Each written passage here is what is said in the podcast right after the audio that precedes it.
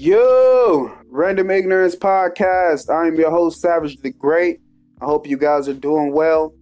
So check this out, man. It's this video going around. It features a black boy being dragged off the bus by a white man upside down. Now the video opens with a black boy sitting in his bus seat. He is seven years old, and it is a white gentleman talking to him, telling him he needs to leave and grabbing on him.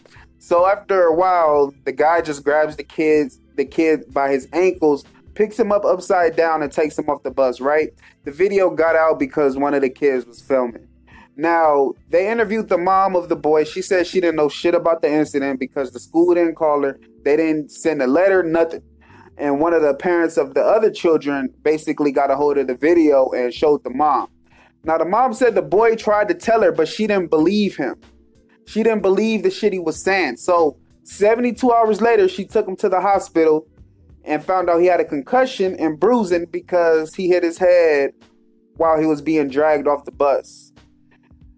Now, they said they removed the the, the teacher or the, the person that worked for the school. They removed him for the, from the school. They're not they're not working for the school at the moment. And you know, it's like I don't I don't I don't know, bro. Like I wouldn't know what I would do in that situation.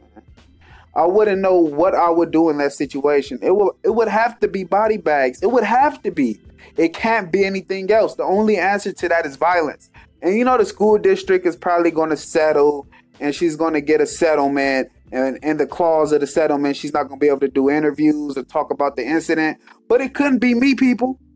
That shit couldn't be me. You know, some shit happened like that, man. You got to go to war, especially over your seat. Nigga, come on, man. So, you know, that story's still unfolding, but I just wanted to touch on it a little bit. So, Random Ignorance Podcast. Peace.